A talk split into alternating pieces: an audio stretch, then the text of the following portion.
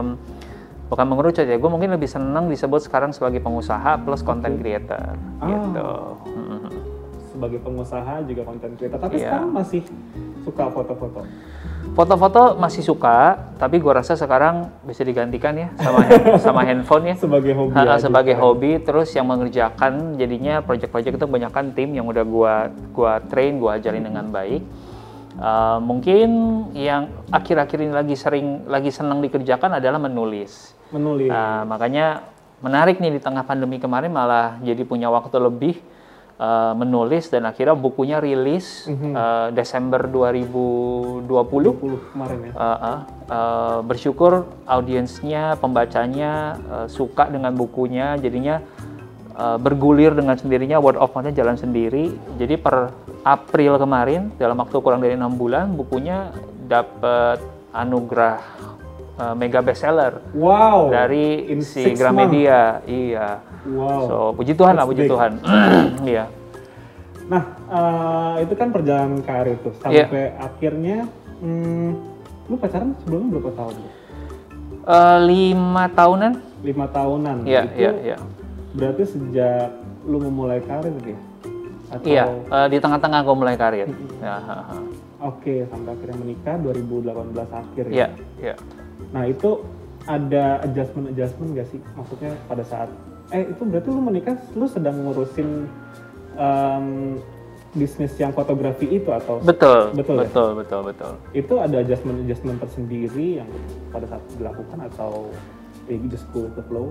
Em, sebenarnya justru kalau bicara soal pasangan, menurut gua eh, malah jadi saling mengisi.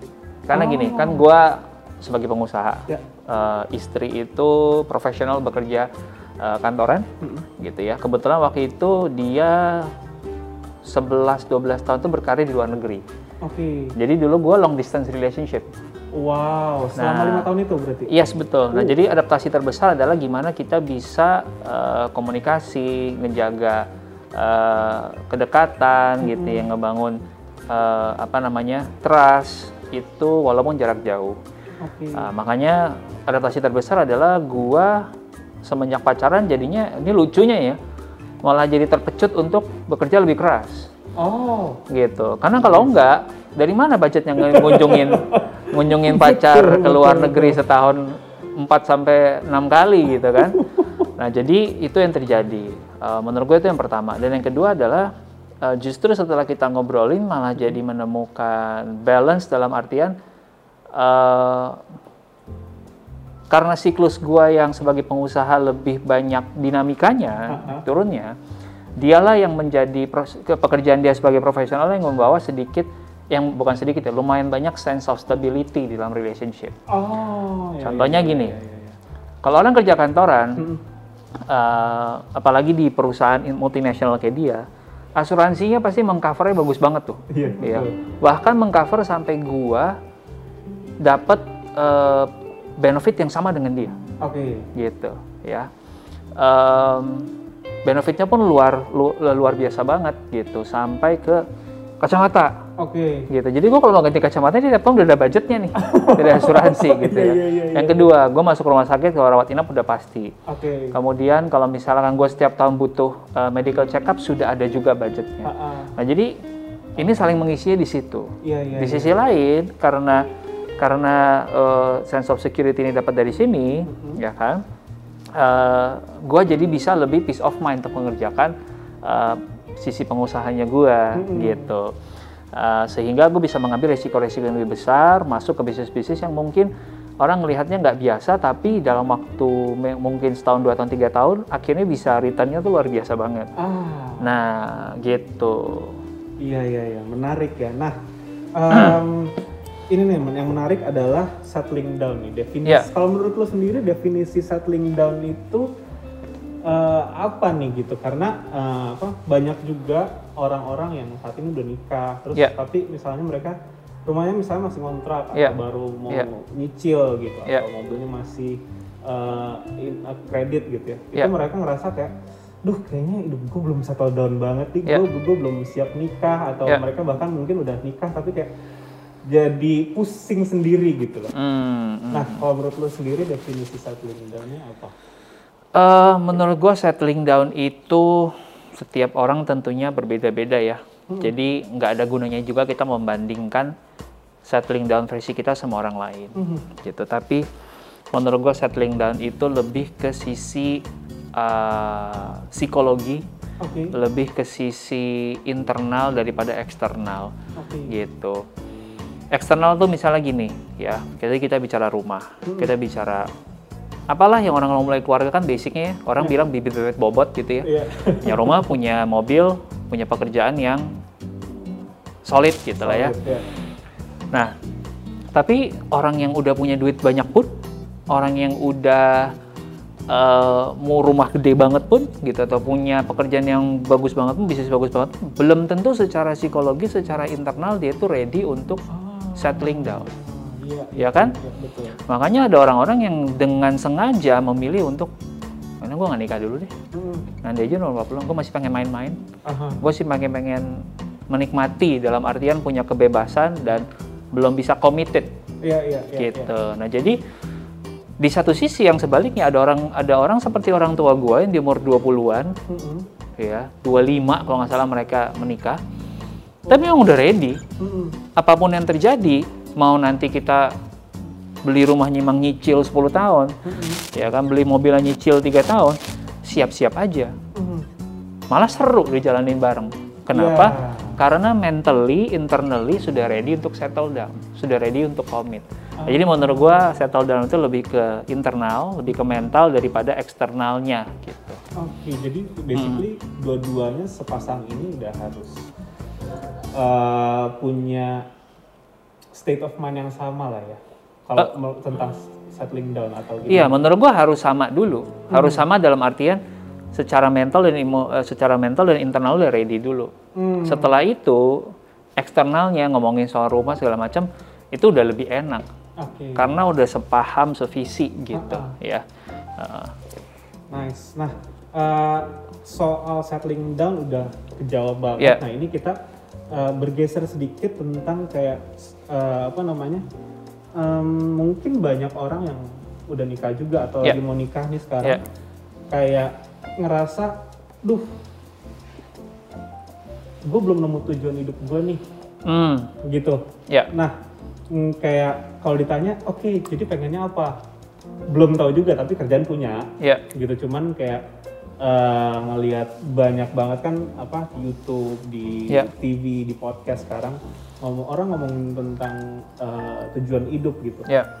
Eh, apa hidup di visinya dia hidup Iya. di mimpinya dia tapi Iya. banyak orang juga yang ngerasa kayak gue nggak tahu gue pengennya apa gitu nah em, kalau menurut lo sendiri how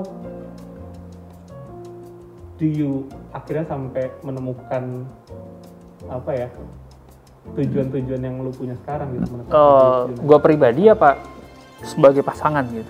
Em, mungkin dari pribadi dulu baru ke Oke. pasangan Menurut gua kita tuh overthinking. Mhm. Manusia tuh makin pinter makin banyak pusing. oke Ya, Eh, eh. sekarang gue tanya deh, kalau lo sekarang gitu ya, nggak di kota besar, Mhm. bahkan nggak tahu YouTube, Mhm. ya kan, bahkan lo nggak punya gadget, oke lo bangun tidur, pokoknya gue punya lahan di saw- sawah gini atau kebun yang Ah. mesti gue rawat setiap hari. Kalau gue nggak ngerawat, ya gue nggak punya makanan atau mungkin ya ini emang sesuatu yang lo paham banget lo kerjain. Mhm. Sempet nggak lo pusing-pusingin soal purpose? enggak Ya purpose gue ya gue bangun tidur, gue ngerjain apa yang di depan mata gue dengan baik, betul betul betul iya juga sih. gitu. Ya nggak? iya iya iya Nah masalahnya manusia kita sem ya nggak salah nggak salah. Cuma maksud gue adalah gue pengen kita semua yuk kita kembalikan ke nature-nya kita dulu deh. Oke. Ya nature-nya kita sebelum ada yang kita ngomongin passion ngomongin purpose itu ada yang namanya peran. Peran. Ya role. Role. Ya. Peran itu apa sih?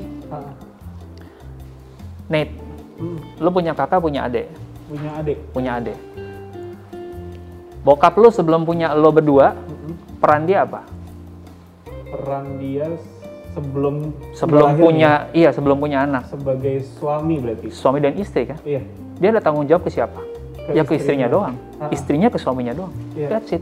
Wow. wow, that's very Udah good. segitu dulu. Oke. Tapi ketika lo oe, ah. tiba-tiba perannya nambah dong. Iya. Right? Nah, sekarang karena dia punya peran baru sebagai ayah, tanggung jawab dia yang pertama apa? Mhm. Ya membesarkan lu, merawat Betul. lu, ngegedein lu kan. Betul. Gitu. Nah, begitu juga lu. Waktu lu sendirian, peran lu apa? Cuman anak. Anak. Iya. Waktu lu punya adik, peran lu Jadi jadi kakak. Kalau lu udah sebagai kakak, lu mesti ngapain? Mesti ngurusin adik, ikut Masih ngurusin adik. contoh segala macem gitu kan. Nah Betul. itu dulu yang dikerjain teman-teman kalau ngomongin soal purpose gitu loh. Wow. Nggak usah mikir terlalu jauh kayak gua mesti kayak Greta Thunberg Aha. mengubah dunia dengan mem- memperbaiki iklim gitu ya. Terus eh, apa namanya? Tuh gue mesti kayak Elon Musk gitu, gue bikin roket supaya kita bisa ke Mars.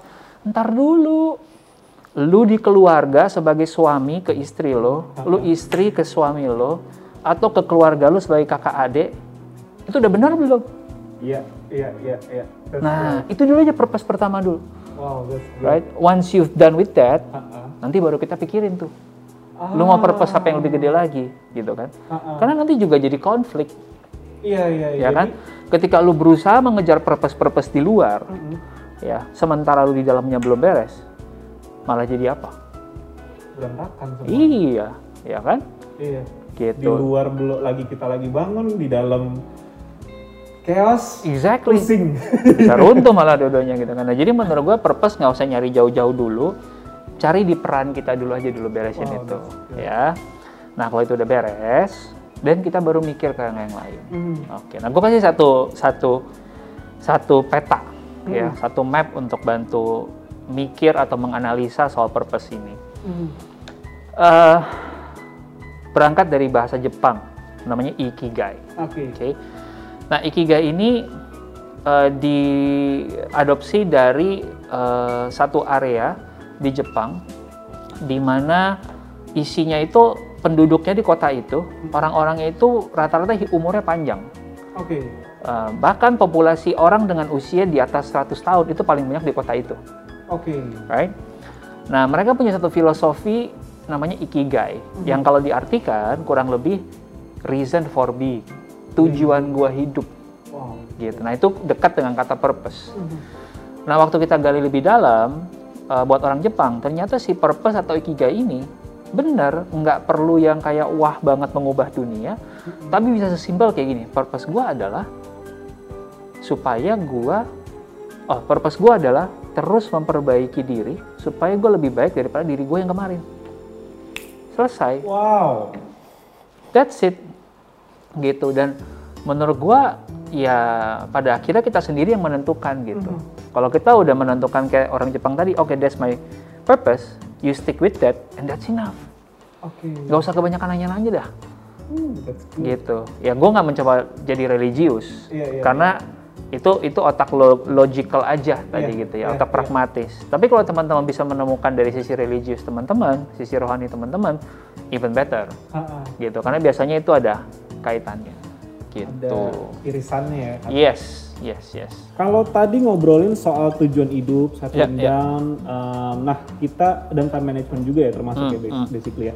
Nah sekarang kita eh, apa namanya coba bergeser lagi sedikit, naik lagi tentang netapin kalau ini semua udah oke nih kerjaan kita udah kita udah ngerti semua ta- tentang tadi Iya, kita iya. sekarang gimana sih caranya netapin skala prioritas keuangan saat eh, kita udah mulai berkeluarga nih? ya ya ya gitu. Kalau kan kalau mending mending gimana? Kayak lebih banyakin pos untuk Ya. tabungan Ya. atau pos untuk berinvestasi. Ya atau gimana kalau menurut lu sendiri? Eh, sekali lagi kembali ke tujuan keuangan teman-teman masing-masing. Mhm.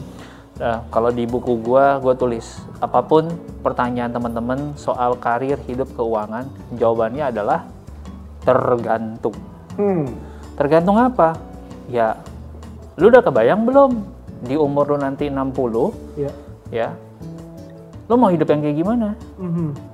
oh gue mau hidup gua di sebuah kastil di Perancis di belakangnya ada kebon anggur ya kan? Kastil gue isinya 14 kamar 10 kamar mandi terus ada butler yang bantu gue setiap hari untuk nganter gue ke mana-mana ya kan? Terus gue punya 10 ART yang bersihin kastil gue Ya kalau mimpi lu seperti itu ya berarti buru-buru nyambung yang banyak cuy. Iya, iya. Right? Karena mimpi lu wah banget. Wah banget. gitu betul. ya dan udah bisa sampai sana mungkin ya lu mesti kerja keras mesti penghasilan banyak Mhm. dan apa namanya ya lu mesti investasi dengan tepat gitu tapi di saat bersamaan juga ada orang-orang yang ngerasa oh ya udah gue nggak pengen punya anak Mhm. ekstrimnya mungkin ya gue pengen gue dan pasangan gue kita berdua nanti di umur 60 waktu kita let's say quote unquote pensiun gitu ya kita bisa mengerjakan apa yang kita pengen kerjakan Hmm. tanpa harus pusingin lagi misalnya gue besok makan apa Ya. gitu. Nah kalau kayak gitu hitungannya cukup simple. Mhm. Nih saya kasih sedikit ilustrasi buat teman-teman ya. Em, simpelnya ada namanya 4% rule. 4% rule. Iya. 4% itu apa? 4% itu diambil dari ya rata-rata return investasi yang paling quote unquote aman, simple. Eh, misalnya kayak deposito atau obligasi negara, 4% tuh bisa dapat lah Iya. ya. Nah, teman-teman bayangkan aja, waktu nanti teman-teman let's say di usia 60 dan teman-teman bilang, udah nih gue udah cukup nih kerja gua gitu ya. Hmm. Biaya hidup lu nanti di umur 60 kira-kira per bulan berapa? Mhm. Gitu. Misal teman-teman sekarang bilang biaya hidup gua kurang lebih sekitar 10 juta, Oke. oke? Per bulan Mhm. gitu. Eh, berarti setahun biaya hidupnya 120 juta kan? Betul. Nah, PR kita adalah mencari instrumen yang bisa memberikan kita 120 juta per bulan dong, tanpa kerja, Betul. ya kan? Nah, kita udah punya 4% rule tadi, Mhm. eh, bahwa ada obligasi, ada deposito yang bisa ngasih bunga 4% per tahun. Ya tinggal bagi 120 juta tadi dengan 4% kan, Ah, ah. dapatlah angka 3 miliar. Ah, Oke. Nah, berarti teman-teman, dari sekarang lu umur misalnya 25 atau 30, 30 deh, ya misalkan lu umur 30 sampai lu umur 60, lu punya 30 tahun untuk ngumpulin Uang 3 miliar. Betul. gitu. Kalau nanti lu capai 3 miliar, ya bisa dibilang lu tinggal menikmati masa tua lu dan hidup dari mana? Dari bunga 4% dari 3 miliar tadi. Yes. Gitu.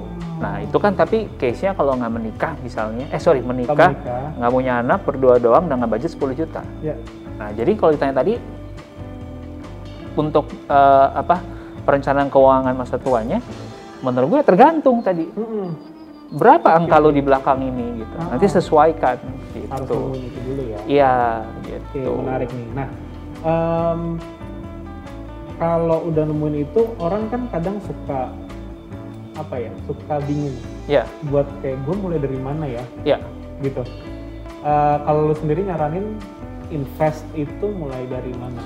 Oke, gue menyarankan yang paling pertama adalah buat teman-teman yang belum nikah cari pasangan yang mau ngomongin duit sebelum nikah Ah, ya. Yes. Jangan udah nikah baru lu cari baru lu ketemu ternyata oh iya pasangan gue punya utang sekian banyak di kartu kredit mampus Iya, iya, ngerapiinnya gitu ya capek gitu ya. Em, nah itu yang pertama. Eh, jadi please please please untuk masa depan lo berdua dan keluarga lo dan anak-anak lo nanti dan orang tua lo juga nanti bisa kebawa-bawa talk about money bahkan sebelum lo menikah menikah. Yes. gitu. Nah itu yang pertama. Lalu yang kedua, ini kalau case sudah menikah ya teman-teman, harusnya sebelum menikah tuh udah diobrolin. Gitu. Oke. Penghasilan lo kira-kira berapa, si suami berapa, istri berapa, kita akan tinggal di area kayak gimana. Lo sebelum menikah biaya hidupnya berapa, gua sebelum menikah biaya hidup berapa. Logically ketika barengan harusnya ada porsi yang bisa dihemat, Ya, ya kan? betul. Karena tinggalnya bareng, Mm-mm. ya kan nggak mungkin dong lu ngekos misalnya sebulan 3 juta itu ngekos sebulan 3 juta pas digabung ya kan jadinya 3 plus 3 kan enggak Iya, bisa jadi harusnya berkurang karena you are now sharing satu tempat yang sama gitu betul. nah jadi harusnya ada pos-pos yang bisa dihemat sekaligus dengan cara seperti itu ada pos-pos eh, nabung atau investasi yang bisa ditambah Oke. Nah, jadi itu yang pertama. Em, kemudian, eh, sorry itu yang kedua. Lalu kemudian teman-teman em, sambungkan ke tujuan keuangan teman-teman tadi di masa depan. Petakan penghasilan lo, penghasilan pasangan sekarang berapa? Mm-mm. Untuk mencapai tujuan tadi, masuk akal nggak dengan gaji sekarang doang ditabung? Oke. Ya. Kemungkinan besar, sebagian besar orang, ya sulit untuk mencapai Betul. angkanya. Bisa, tapi mungkin lama banget. Ya, Belum lagi kalau kita kalah sama inflasi betul. gitu. Nah, makanya eh, sebisa mungkin kita masuk ke investasi. Mhm. Investasi tujuannya untuk apa? Yang paling pertama jangan sampai kalah sama inflasi dulu. Ya, Inflasi itu gini teman-teman, kita pengen beli rumah lima tahun dari sekarang. Sekarang harganya 1 M, 5 tahun dari sekarang harganya kemungkinan besar udah naik, betul. bisa jadi satu setengah M, Ya, gitu. Nah jadi teman-teman eh, kita eh, perlu menyiapkan itu dari sekarang, ya. Nah eh, langkah-langkahnya adalah setelah tahu sumber penghasilan tadi, udah tahu pengeluarannya tadi, tentuin berapa banyak yang bisa ditabung, oke. gitu. Yang bisa diinvestasiin ya. Betul, tabung dulu. Oh, tabung, Tabung dulu aja. Oke, oke. Eh, ngomong soal investasi, soalnya ada beberapa instrumen lain. Oke, oke. Setelah teman-teman biaya hidup nih udah pasti nih, ini biaya yang udah pasti keluar mau nggak mau, udah nggak bisa dihemat lagi. Ya emang gue butuh makannya segini, gue butuh biaya laundrynya segini, gue Iya. butuh biaya transport segini gitu, atau biaya tempat tinggal segini, nggak bisa ditawar. Ini udah minimumnya gitu. Nah sisanya berapa? Ini yang baru kita bisa kelola kan, Ya, lebih lanjut. Nah sebelum kita bicara investasi, baiknya kita proteksi dulu. Ah oke. Ya. Carilah asuransi kesehatan dan asuransi jiwa yang sesuai dengan teman-teman Ah, gitu. Kenapa? Jangan sampai ketika kita nanti kenapa-napa, sakit atau Iya. kecelakaan atau hal-hal yang di luar ekspektasi kita, tabungan kita akhirnya tergerus semua keluar buat berobat betul, betul. gitu. Nah, jadi itu pertama dulu, proteksi ya. Setelah proteksi, baru kita bicara ada sisanya lagi nih, baru kita baru ngobrolin soal investasi Ah, gitu. Nah, investasi sekali lagi teman-teman sesuaikan dengan tujuannya mm. ya. Kalau teman-teman tahu misalkan saya punya uang 100 juta. 100 juta ini setelah bisa sisain ya, ya kan. Nah, 100 juta ini mau dibagi-baginya gimana? Hmm. Ya, bagikan sesuai kebutuhannya. Misalnya eh, lima tahun lagi mau punya rumah, ya cari instrumen yang eh, bisa memberikan return yang maksimal Mm-mm. dalam kurun waktu yang panjang tadi lima tahun ya mungkin kalau kita bicara ini saham mungkin salah satu saya mungkin saya saya, saya nggak mulai dari saham dulu ya saya mulai dari yang paling rendah dulu ya teman-teman ya tadi saya sudah sempat bicara deposito dan obligasi Betul. ini yang paling rendah setelah return tapi ya re- rewardnya pasti kita juga dapat rasa aman Ya.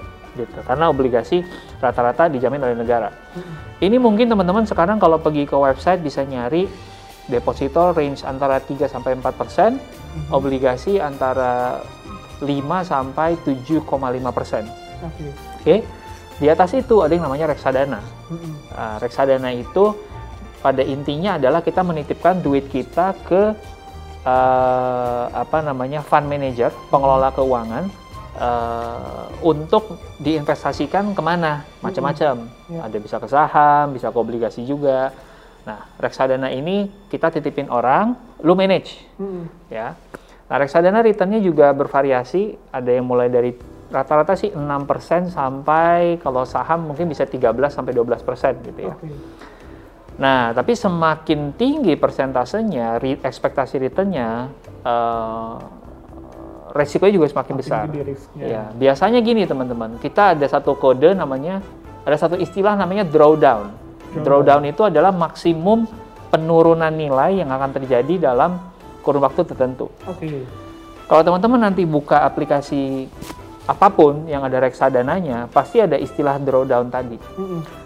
Misalnya drawdownnya adalah 7%. Mm-mm. Artinya apa? Dalam kurun waktu misalnya setahun atau dua tahun terakhir, itu pernah terjadi penurunan nilainya sampai lebih dari 7%. Ah, iya, iya, iya. Sampai maksimal 7% gitu. Mm-mm. Nah, teman-teman kalau investasi teman-teman turun sampai 7%, lo bisa nyenyak tidur nggak? Mm. Gitu. Lo Iya, masih iya, bisa iya, ngerasa, iya, ah tenang nanti juga bisa balik lagi. Atau lo malah udah kalang kabut. Ah, ah. Nah, makanya Mm. tadi sesuaikan dengan tujuan keuangan kita dan eh, profil resiko kita juga. Iya. Nah, di atas reksadana baru kita turun langsung ke saham, kita milih langsung sahamnya. Ya. Iya, kalau bicara IHSG sih returnnya mungkin antara 9 sampai 10 persen kalau IHSG eh, ya secara garis besar. Iya. Tapi em, kalau kita bisa benar-benar memilih dengan baik, Uh, tentunya di atas itu juga sangat possible banget. Bahkan ada teman-teman yang bisa di atas 13, 14 sampai 20% per tahun. Hmm. Lalu di atas itu ada apa lagi? Ada aset kripto. Hmm. Ya. Yeah. Itu yang 24 jam tuh trading terus tuh. Ya. Nah, ini bisa detik ini naik 20%, menit berikutnya turun 30% gitu. nah, ini kan volatile banget ya. Yeah. Nah, itu rewardnya bisa gede banget, returnnya juga bisa, eh, sorry returnnya juga bisa tinggi banget, tapi uh, resiko juga gede banget. Nah, jadi sesuaikan dengan uh, resiko profil teman-teman tadi, mm-hmm. ya. Mana investasi yang dalam jangka waktu yang teman-teman tetapkan tadi masuk akal, mm-hmm. uh, sesuai dengan potensi returnnya, tapi lo tetap bisa tidur nyenyak. Ah, itu yang paling penting ya. Ya, ya. Hmm. Oke. Okay, Sorry nah, ini agak panjang tapi It, itu bagus banget, yeah, yeah, asik yeah. banget itu bang. Yeah. Uh, nah, uh, kalau menurut Korubi sendiri nih, yeah. uh, penting gak sih? Maksudnya misalnya kita udah bisa posin nih di reksadana, yeah. kita udah bisa posin di obligasi. Yeah. Penting gak sih punya lebih dari satu atau dua? Kalau kita udah tahu kita posin di mana aja, kira-kira harusnya punya berapa money generator sih? money generator lah ya. Money generator maksudnya apa ya? Kayak eh, uh, bukan money generator lah ya. Uh, untuk investment ini kita idealnya punya berapa sih? Berapa oh. Gitu, uh, misalnya ada yang di saham kita taruh juga, ada yang yeah. dana juga. Iya. Yeah. Um, kalau gua pribadi ngelihatnya adalah diversifikasi itu perlu, hmm. ya. Tapi uh, diversifikasilah di instrumen investasi yang kita paham. Oke. Okay. Gitu. Ya, ya, ya. Mungkin teman-teman waktu nonton video ini ngerasa kayak, aduh gue buta banget, gue ngerti banget. Mm-hmm. Nah, mulai teman-teman belajar. Mm-hmm. Kalau nggak pernah mulai ya tahun depan nonton video yang sama lagi juga mungkin sama kosong ya kepalanya. Iya. right? Nah, mulailah belajar, dalemin dari semua yang saya sebut tadi. Silahkan mau belajar mulai dari yang mana dulu. Saran saya dari yang simpel dulu aja, ya kan?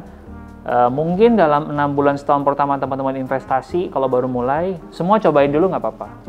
Jadi teman-teman e, mungkin dari 100% dana simpanan teman-teman yang emang buat investasi, itu misalkan taruh 20% di obligasi, 20% di reksadana, 20% di saham, 20% di yang lain-lain gitu ya. ya. Terserah lah, tapi intinya kalau saya sih saran ya mungkin taruh aja dulu di uh, angka yang serupa di berbagai instrumen ini. Tujuannya supaya teman nyicipin dulu. Ah. Ngerasain dulu ya. gitu. Atau kalau nggak belum berani 20% ya kasih yang minimumnya aja. Misalnya untuk reksadana sekarang teman-teman sejuta juga udah bisa kok. Ya udah yeah. masukin sejuta dulu deh rasain. Mm gitu. Saham juga berapa ratus ribu juga bisa, bisa kok, bisa, gitu kan? Ya udah masukin dulu segitu deh, rasain. Nah, jadi hmm. intinya proses belajarnya yang penting, gitu. Setelah teman-teman 3-6 bulan cobain dan dapat nih proses belajar udah ngena, oh ternyata di obligasi itu rasanya gini ya, hmm. di reksadana rasanya gini ya, saham rasanya gini ya. Oke. Okay. Nah, lalu teman-teman pilih mau dalamin yang mana. Kalau hmm. gue sendiri, gue banyak banyak uh, porsi lebih besar di obligasi plus di saham. Oke. Okay. Gitu. Jadi itu menurut gue saling ngebalance satu sama lain. Mm-hmm. Ya. Um, kasarnya gini nih ya. Apa yang gue taruh di saham mm-hmm. itu kurang lebih penghasilan gue setahun. Oke. Okay. Ya. Yang ditaruh di saham ya. Iya. Jadi worst case scenario nih. Kalau yang di saham ini bener-bener turun sampai nol, mm-hmm. ya gue kerja keras tahun balik deh itu resiko maksimalnya gue. Oke. Okay. Yang bisa gue tanggung. Iya iya. iya gitu. Ya. Yang gue bisa kayak eh, ya udahlah, ya udah, ya kan masih bisa tidur nyenyak dengan ya udahlah setahun lagi kerja keras. Gitu.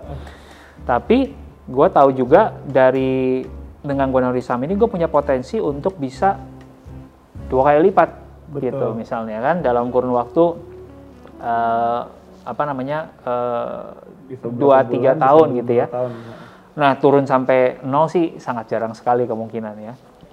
Nah, tapi itu itu cara pikirnya yang simpelnya gitu. Mungkin buat beberapa orang yang gue taruh di saham ya, jangan deh maksimal sebulan gaji gue. Uh, uh, Gue nggak ikhlas kalau sampai ini gitu. Ya silahkan pakai kayak gitu. Uh, Nah, jadi sekarang gue taruh di, di di obligasi dan di saham paling besar karena eh, di satu sisi amannya dapat banget di sini, Obligasi. tapi gue juga nggak mau kehilangan kesempatan kalau ekonominya atau marketnya berjalan dengan baik. Nah, jadi dengan dua ini bersamaan gue dapat rasa aman dan reward yang tinggi di sini juga. Nah, ini ngebalance satu sama lain. Gitu. Adalah kecil banget di aset kripto. Nah, itu yang liar banget dan biasanya nggak lebih dari 5% eh, total aset untuk gitu. total, Iya, iya, iya. Wow, menarik banget. Nah, oke, kalau soal tadi, nah kita udah ngomongin soal uh, bisa menghasilkan uang lewat Hmm. Iya. investment investment uh, yang kita bikin. Nah, ini maksudnya pasti semua orang pengen dong ya. Iya, iya. maksudnya, Gitu untuk punya hidup yang lebih baik. Nah, cuman selain itu kan juga kita juga pasti uh, berkarir juga di luar terus habis itu Iya. uh, kita karirnya juga makin naik juga at the Hmm. end, uh, amin ya setelah orang-orang denger ini ya Hmm, hmm. dan dengerin TDOL juga Iya. 30 Days of Lunch bener ya TDOL ya Ya, podcastnya namanya 30 Days of Lunch ya. terus uh, apa namanya nah uh, cuman kan orang-orang juga uh, dari uang yang udah kita hasilkan itu tuh tadi semua Mm-mm. kita kan juga pasti pengen orang-orang yang uh, kita cintai menikmati itu juga dong maksudnya. Jadi ya pasti kita juga harus punya apa ya bukan spare waktu kita harus punya set time frame Ya, untuk uh, mereka nggak cuma jadi hal yang ya udah kita spare doang gitu kita sisain waktu doang buat Iya. mereka tapi benar-benar kita ya, kasih juga waktu yang berkualitas Iya. buat mereka kan kalau Iya. nah lu sendiri kan saat ini juga Iya. there's so much on your plate right now Iya. gitu. kalau lu sendiri gimana tuh Em, ini ada banyak cara yang teman-teman bisa adopsi ya. Mm-mm. Tapi gue akan mulai dengan satu cerita yang yang mengubahkan gue gitu. oke Jadi gue sempat ngobrol sama salah satu pastor gue. Em, dia bilang gini, lo kerja capek-capek buat apa? Hmm. Rata-rata orang yang jawab, "Oh ya buat keluarga gue dong, Iya. right? Oh ya, betul buat keluarga lo. Boleh nggak gue ngeliat kalender lo? Aha. Oh. Coba lo lihat kalender lu sekarang. Dalam setahun terakhir, berapa banyak hari yang lu sengaja didikasikan buat keluarga lu kalau memang keluarga lu yang paling penting, Wow. Ya? Buh, langsung dong tertohok, gitu ya. Eh, lalu dia bilang kayak gini, semakin tinggi kita di dalam, bukan semakin tinggi ya, semakin naik kita di dalam dalam karir, ya memang biasanya kecenderungannya adalah semakin sibuk, semakin banyak pengen, semakin BM, mau kerja itu, mau kerja mau kerja itu gitu ya. Nah jadinya kita mengorbankan sisi yang tadi, waktu, quality time sama keluarga gitu. Nah cara ngebalance-nya gimana? Hmm. Sebenarnya bukan berarti kita harus 50-50. Wow, berarti gue kerjanya cuma eh, empat hari seminggu, tiga harinya gue buat sama keluarga. Enggak begitu juga. Tapi jangan sampai momen-momen yang paling penting Hmm. itu lo lewatkan. Oh, ya. Nah, jadi gini, dia bilang. Ini cara pertama ya teman-teman ya. Biasanya mendekati akhir tahun, em, kita akan mulai merencanakan tahun depan, Yes. tahun berikutnya. Nah, dia menyarankan, misalkan sekarang 2021 nih, bulan Juni gitu ya. Ya, sekitar Oktober, September teman-teman bolehlah duduk sama pasangan. Eh, tahun depan 2022 ada hari-hari penting apa ya? Wow. Gitu. Misalnya gini, ulang tahun sudah pasti. Iya. Anniversary pernikahan sudah pasti. Mhm. Right? Ulang tahun lo, pasangan dan anak, anniversary lo, ulang tahun orang tua, ya kan? Mhm. Kemudian apa lagi yang penting buat lo? Gitu. Oke. Misalnya kalau yang punya anak, kapan anak-anak akan libur? Ah, iya, iya, Ya. iya, iya. Sehingga di situ satu-satunya momen lo bisa eh, bisa bisa berlibur sebagai so- sebuah keluarga bisa punya quality time kan. Oke. Nah, lo udah punya ancang-ancangnya dulu di bulan apa, tanggal berapa kira-kira gua akan liburan. Mhm. Gitu. Kemudian hal penting lainnya, misalnya anak lo akan eh, schedule sekolah kan biasanya sudah fix ya, Mhm. gitu. Lo bisa minta gitu eh, awal tahun ajaran gitu. Iya. Kapan dia akan lulus lulusan? Mhm. Nah itu hari penting, jangan lo ketinggalan. Hmm. gitu kan Yes. atau misalkan anak lo punya hobi-hobi lain misalnya lo punya anak lo yang suk yang belajar piano Hmm. kapan dia akan konser finalnya piano dia Ya ada recital recital. recital gitu ya. recitalnya dia nah itu yang kita blok dulu di kalender Oh, that's ya jadi kita tuh hidup dari momen ke momen Aha. so at least lo blok momen yang paling penting dulu yang paling matters itu dalam hidup keluarga lo nah kalau lu udah blok itu di 2022 sebelum lu memulai tahun itu artinya memang benar lu mengerjakan semua yang lu kerjakan buat keluarga lu Ah, iya iya iya iya. iya. baru setelah itu waktu-waktu yang tersisa di luar momen penting itu lu pakai buat ya udah nanti ke kantor gue mau ada outing di mana ya gue sesuaiin lagi Mm-mm. tim gue mau ada kerjaan apa ya gue sesuaiin lagi tapi di luar waktu yang sudah Udah ditetapkan buat exactly gitu nah terus ada orang bilang dong eh tapi kan kalau kayak gitu ya mungkin enaknya buat orang yang punya usaha sendiri dong enggak juga. Hmm, lah kita yang bekerja kantoran kan punya 12 ju- do- jatah 12 hari cuti betul. Betul. ya kan Iya. di situlah lu manfaatkan bahkan di beberapa perusahaan lebih dari 12 kan Betul. cutinya gitu. Iya. nah itu ya, teman-teman nah jadi itu yang pertama Mhm. nah, kemudian dalam keseharian waktu kita ngejalanin itu kan gambar besar Ya. ya dalam dalam keseharian hitungannya gue biasanya dalam minggu ke minggu jadi gue melihat hidup gue itu jarang hari per hari Oke. jadi kayak Nate kontak gue ingat nggak kita kontak gue kapan It, kayaknya April ya, April akhir ya. kok waktu itu bilangnya apa Ah, waktu itu gue minta jadwal mungkin di Mei ya, terus Oke. ah, apa? Korubi bilang ah, masih penuh nih sampai akhir Mei. exactly bayangkan di April gue bisa bilang gue masih penuh sampai Mei Iya. gitu. Kenapa? Sebagian kerjaan, sebagian quality time sama keluarga yang memang gue nggak bisa korbankan, Wow. ngerti? Dan kitanya yang harus strict sama itu, Mhm. gitu. Nah jadi eh, dalam konteks itu ya, setiap minggunya gue udah punya eh, kalender yang rapi, gitu. Sabtu Minggu biasanya gue udah pasti blok untuk family, Wow. gitu. Oke. Kecuali ada hal-hal khusus, misalnya tiba-tiba gue diajak untuk speaking di sebuah event yang let's say ada pembicara yang gue pengen kenalan juga. Ah, ah. Misalnya sepanggung sama menteri. Oh iya, Ah. kapan lagi sepanggung sama menteri? Mau dong, Iya, iya, iya iya, nggak? iya, ya betul. kan? Nah, Dan kalau itu kan tidak terjadi tiap minggu. nggak ya. terjadi tiap minggu, nggak terjadi tiap bulan, nggak terjadi tiap tahun bahkan. Iya, betul. Nah di situ kita ngobrol, baru kita case to case kita ngobrol sama pasangan. Ah. Eh boleh nggak gue colong 3-4 jam di hari Sabtu ini jam segini untuk ini? Eh nggak apa-apa, aku juga aku juga mungkin kemungkinan besar di rumah lagi bobok doang. Oke. Oh ya udah jalanin gitu. Nah jadi ada case to case kayak gitu. Bukan berarti tanpa friksi ya. Mm-mm. Nah jadi itu yang pertama. Kemudian eh, berikutnya lagi adalah teman-teman eh, hari ke harinya juga menurut gue kita mesti menyiapkan margin. Margin. Margin itu apa ya bahasa Indonesianya ya? Celah Oke. ya. Kita udah menyiapkan celah untuk family time tadi. Ah, Untuk keseharian oke, kita oke, tadi. oke, oke. Dan celah itu eh, secara sadar kita masukin. Mm-mm. Nah, celah ini sebenarnya dipakai untuk macam-macam. Mm. Eh, misalnya gini, kayak gue sekarang nih ya, em, gue nggak lagi membuat jadwal gue padat 30 menit di sini habis itu langsung lari ke 30 menit ke mana lu tuh kayak kayak nggak ada kayak nggak ada nafasnya in between gitu. Oke. Nah, gue menyediakan eh, dua jam itu untuk things can go wrong Oh, oke. gitu. Siapa yang tahu lu dalam perjalanan ke kantor bisa tiba-tiba ban lu pecah? Ya. Siapa yang tahu bisa tiba-tiba hujan terus banjir, Aha. right? Bad check terus stuck. Nah, kita menyiapkan margin untuk hal-hal seperti itu, Ah, right? Nah, kalau marginnya memang nggak terpakai, kita pakai buat family, oh, gitu. Nah, jadi buat gua sering kali ya rata-rata sih ya 80 sampai 90% of the time marginnya nggak terpakai ah. gitu.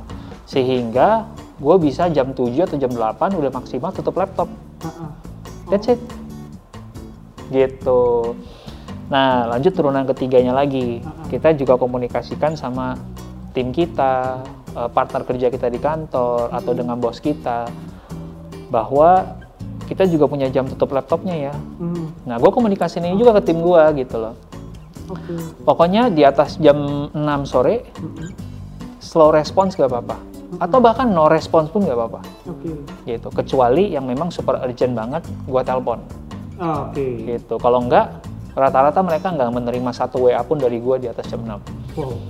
Gitu. Nah, jadi itu yang perlu kita ngobrolin. Oke. Gitu. So, eh, caranya untuk bisa time management dengan baik memang setiap orang beda-beda ya. Tapi prinsipnya seperti tadi yang bisa Prinsipnya teman-teman tadi bisa ambil gitu. Ah, Ya. Mm-mm. Oke, menarik banget ya eh, obrolan kita bareng eh, Alexander Ruby kali ini. So apa? Sangat-sangat menginspirasi. Amin, dan thank you, juga thank you. eh, bisa banget ini semua di em, pelajari semuanya. Ya, ya, Lebih dalam lagi di 30 Days of Lunch juga. betul. Bisa di buku You Do You juga. Yes, Terus di aplikasi mentor gue juga. yes. Itu tinggal download di Google Eh, di Google Play ada, di iOS, iOS juga. App Store juga App Store ada. juga ada ya. Iya. Huawei Play udah ada juga. Nah itu saya kurang tahu tuh. Oke, Tapi harusnya kalau dia base-nya Android harusnya ada. harusnya bisa ya. Hmm. Oke oke oke.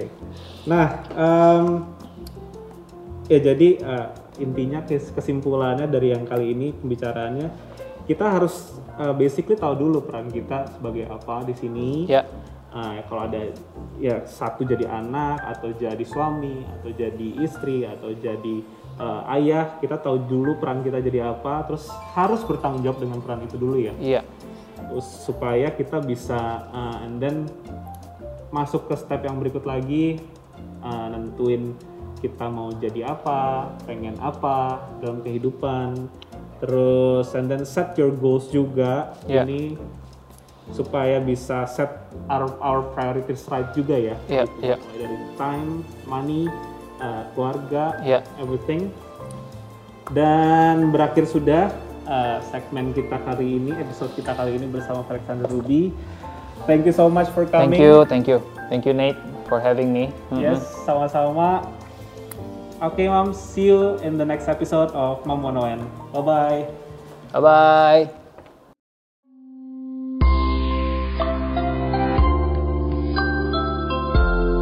Mam 101, cerita mereka, inspirasi kita.